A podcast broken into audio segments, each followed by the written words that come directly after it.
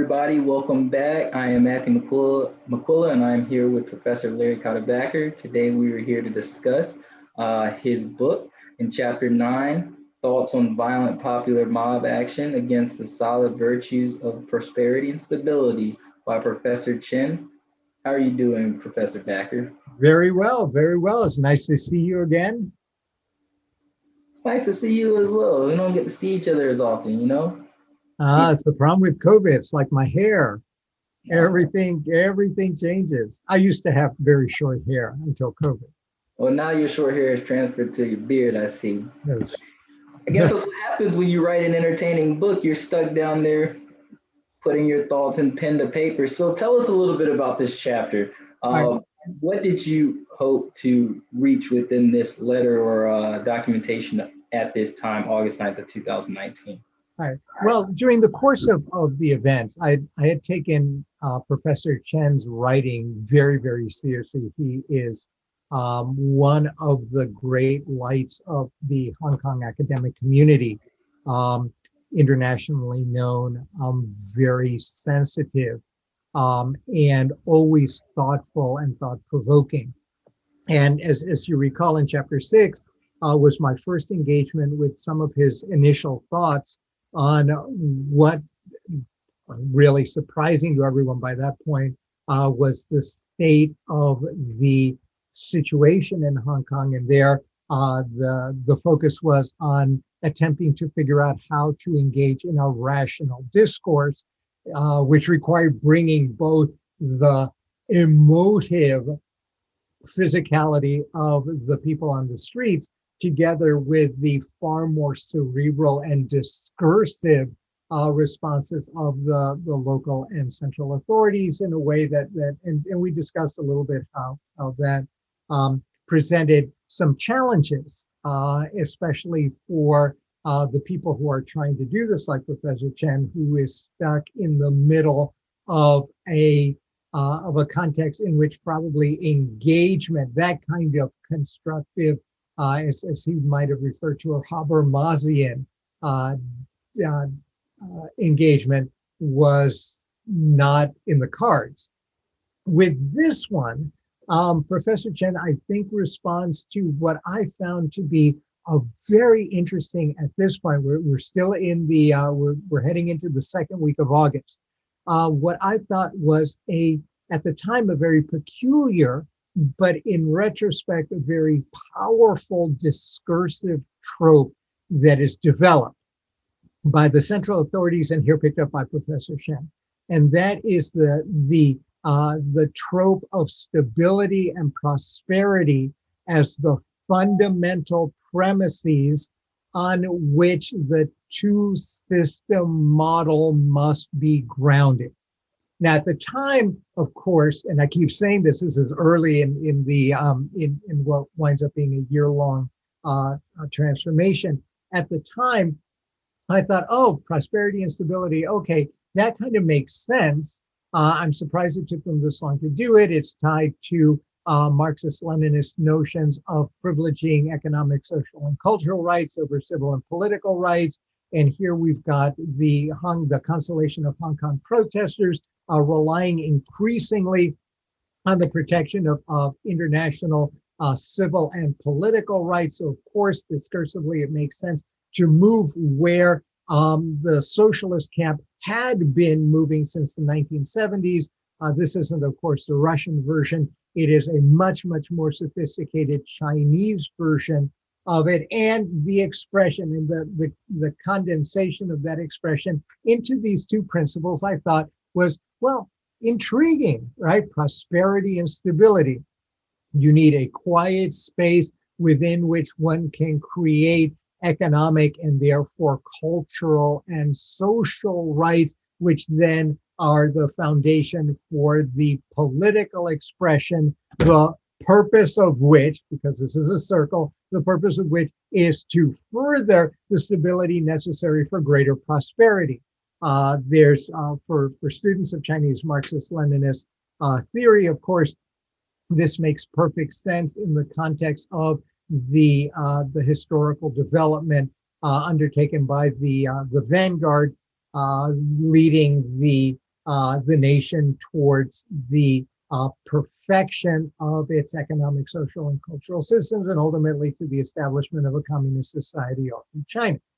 Right. So that's that's what we saw. That that's what I saw, and and and but it was most interesting here because it wasn't the central authorities who are speaking about this here in this context. It's being picked up uh, by Professor Chen. Now, of course, he's not inventing this. He's picking this up from a uh, the the dialogue, and, and I use the, the, the dialogue term very broadly because it's this kind of dialogue.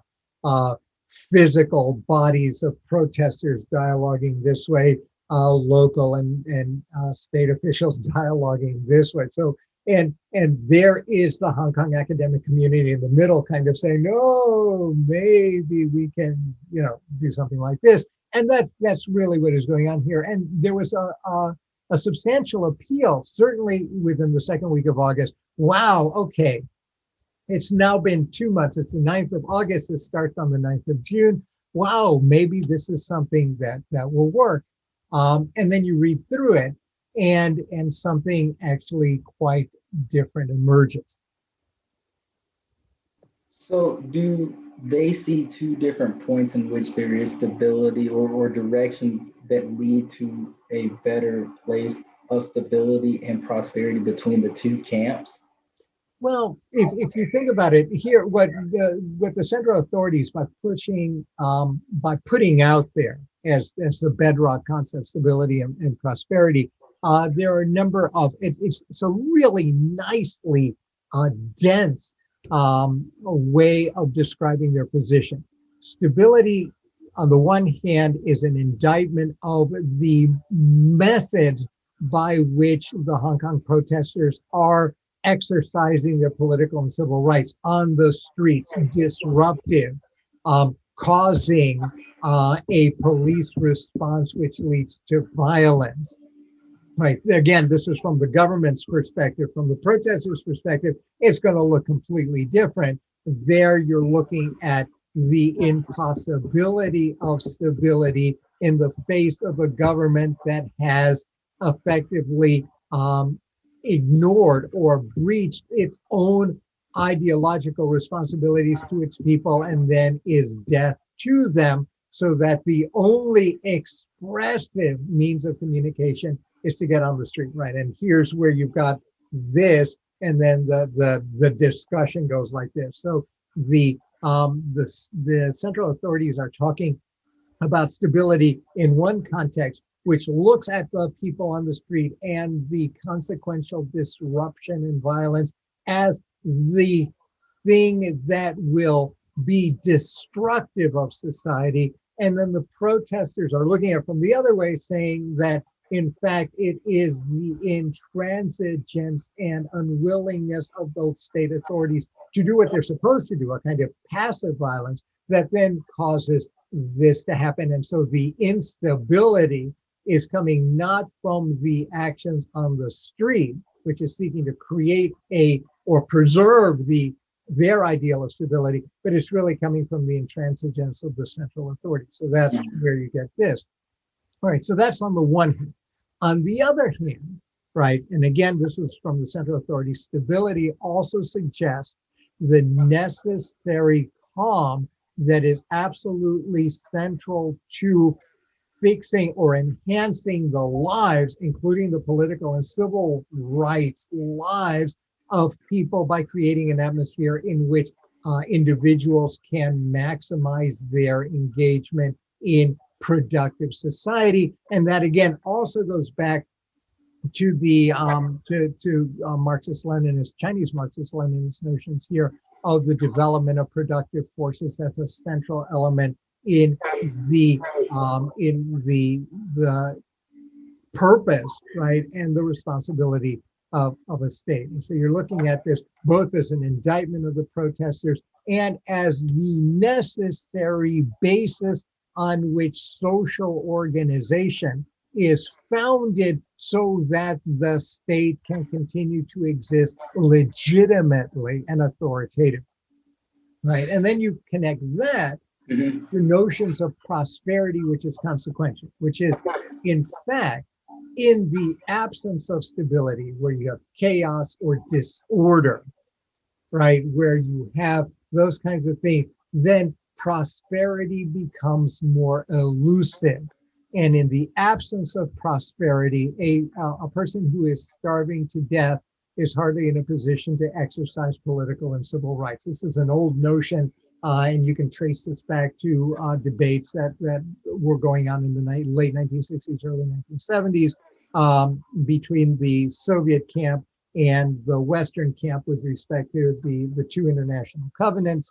Um, but it, it comes out here again, but it also anchors and underlines the central government's um, approach or their, their discursive uh, foundation, which is that indeed the principal value of two systems is to create a context specific space where that kind of prosperity can be enhanced and further developed. And so you've got this, this very simple and straightforward thing, stability, which is a necessary requisite for prosperity, which is what, and this is again the line that Professor Chen picks up, which is what both the protest, the, the constellation of protesters and the central government want. So that's the point of commonality, mm-hmm. right? Which then takes us back to the notion, aha, maybe in the notions of stability and prosperity, we found a common space where people can rationally communicate, right? Which is the object of this thing. And that will ratchet down the violence and ratchet down the violence of the response, the central authorities' response, and maybe something can can come of that right? And and that's kind of the framework uh, in which um, in which one one sees this developing. And and um, at at that point, of course, Professor Chen then applies uh, a series of, of, logical arguments. If in fact, right, um, that that may be the the common basis that um, everyone wants in one form or another, stability and prosperity, then does it make any sense and it is clear that the central authorities are not going to want any more than that. Does it make any kind of rational sense? Again, bringing back in this notion of rationality. Um, does it make any kind of rational sense to continue on the path that they are continuing when the possibility of actually um, achieving something beyond that is is um, is going to be costly, to say the least. Mm-hmm. Uh, and of course, at, at this point, we've, we've got this is this is where the, the, the great challenge comes in, uh, in in a couple of respects. The first is um, one makes the assumption that um, stability and prosperity are terms, the meanings of which are shared in equal measure by the protesting groups and by the central and local authorities. And it wasn't clear to me, even uh, back in August, that we have a coherent, singular space for meaning of either stability or of prosperity. And of course, um, if, if in fact your key terms are terms that are themselves contested, then it becomes very difficult to find the, the common space. And, and I think even by this point, uh, stability for the protesting groups was already beginning to look somewhat different than stability uh, from the perspective of the central and, and local authorities.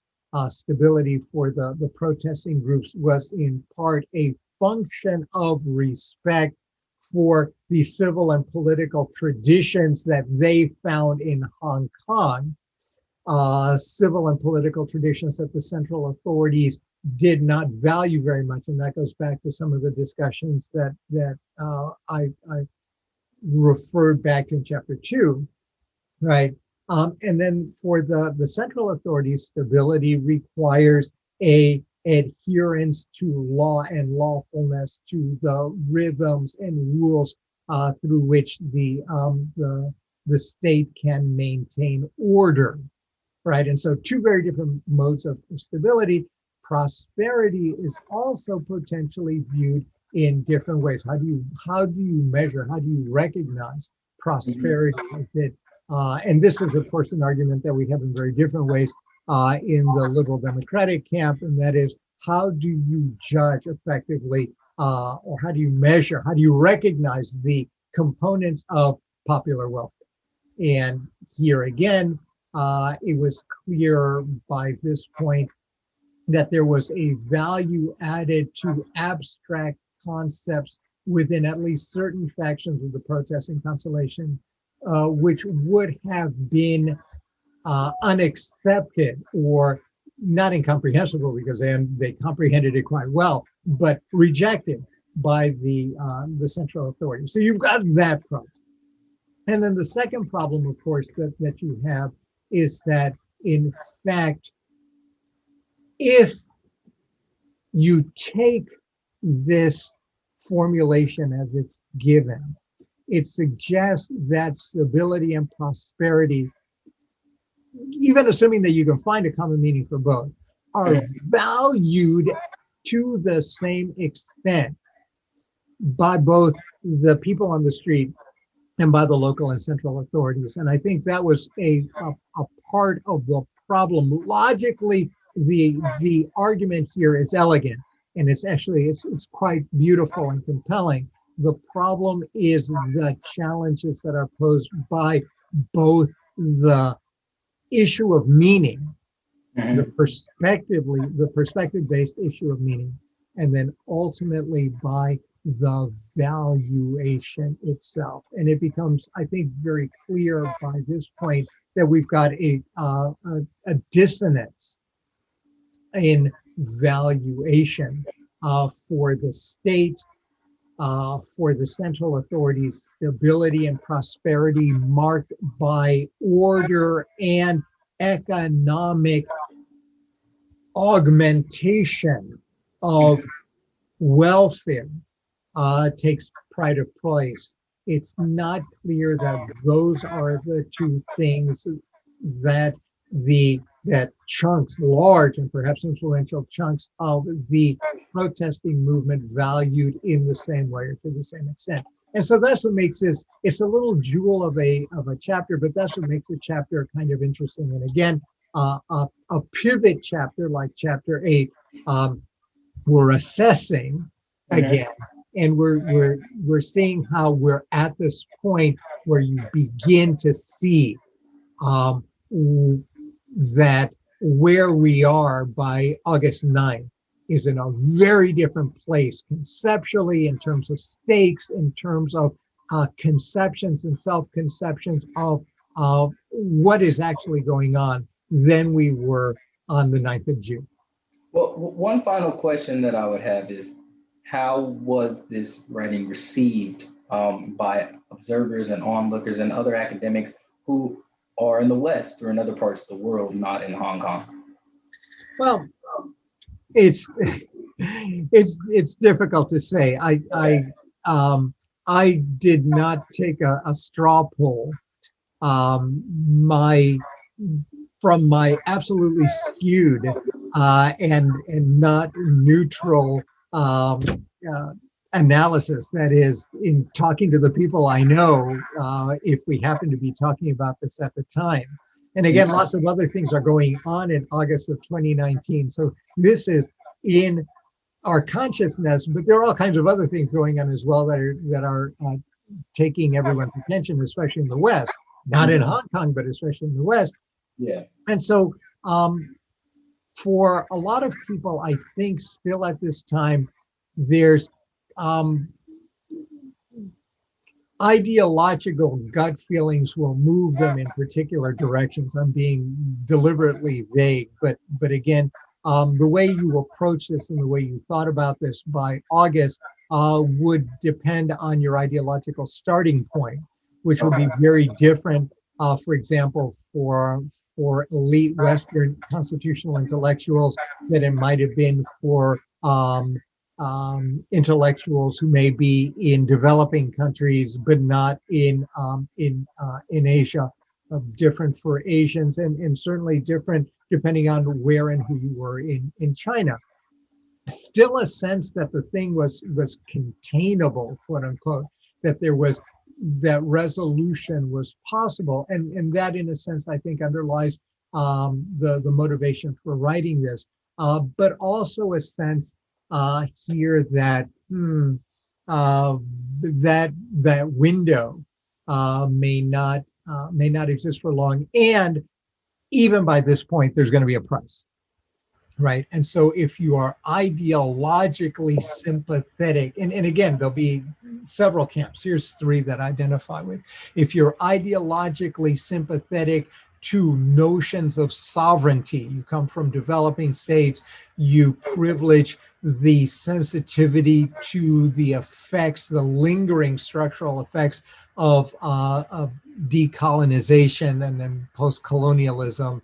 Um, then the notions of Chinese sovereignty, the sovereignty discussions uh, may flavor the way in which you hear these things and value them and, and how you may want to come out. Okay. If you are a uh, liberal democratic, uh, human rights oriented, um, Western uh, intellectual uh, that privileges human rights and its political and associative expressions, especially as against an autonomous set of governmental actors, then you might tend to be more sympathetic to positions that you see developing on the ground. Again, there's no discourse yet on the ground that is the equal to the discourse that's already beginning to be developed by the uh, the central authorities, but you might be you might be um, more uh, uh, interested in that. Um, and if you are a um, uh, an intellectual um, or someone else who views the integrity of global economics within systems of order, then you might take, tend to take a, a different view as well. Understand that at this point, even though the Americans took um, a, a, very different view by the end of President Trump's uh, term in office and then at the beginning of President uh, Biden's. Uh, are we there yet? Yes. I think I'm, I'm the, the the time. The, Are you talking about within the book? You know, well, no, no. During the the book, we're, we're dealing with the the Trump administration, and then it's picked up later by the by the Biden administration. Yes. Um, the the at least initially the it was my understanding that the U.S. administration and uh, its its um, influencers were to some extent divided. Um, Mr. Trump had been known to have made um, expressions of solidarity with the sovereignty principle uh, along the lines of it's their territory. As much as we may not like it, they can do what they like. Uh, the same with us and um, I was going to say our commonwealths or our states, but at the same time, there was an already a beginning of push among um, influencers and, and, political elites uh, that begin to worry about this from the perspective of, of um, human rights. And another group that was worried about this from the perspective of the economic challenges that we're already facing in the uh, the relations between uh, China and the United States in particular, but the, the West in, in general. So crazy time. The crazy time it was. But um, I'm sure that we will see what the next moves will be and whether or not um, these statements or the statements that you made about the statements by Professor Chen are going to be held to be correct in the next upcoming chapters. We have finally made it out of the single digit chapters. You feeling better about it?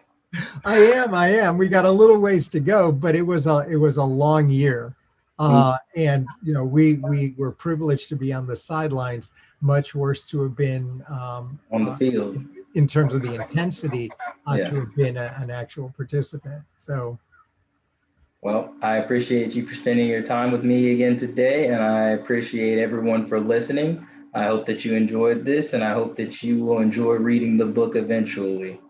that's right. And as and when you have questions or you want to engage, uh, we are delighted to um, to create a space where we can talk. All right. All right. Thank you again. All right, you're welcome.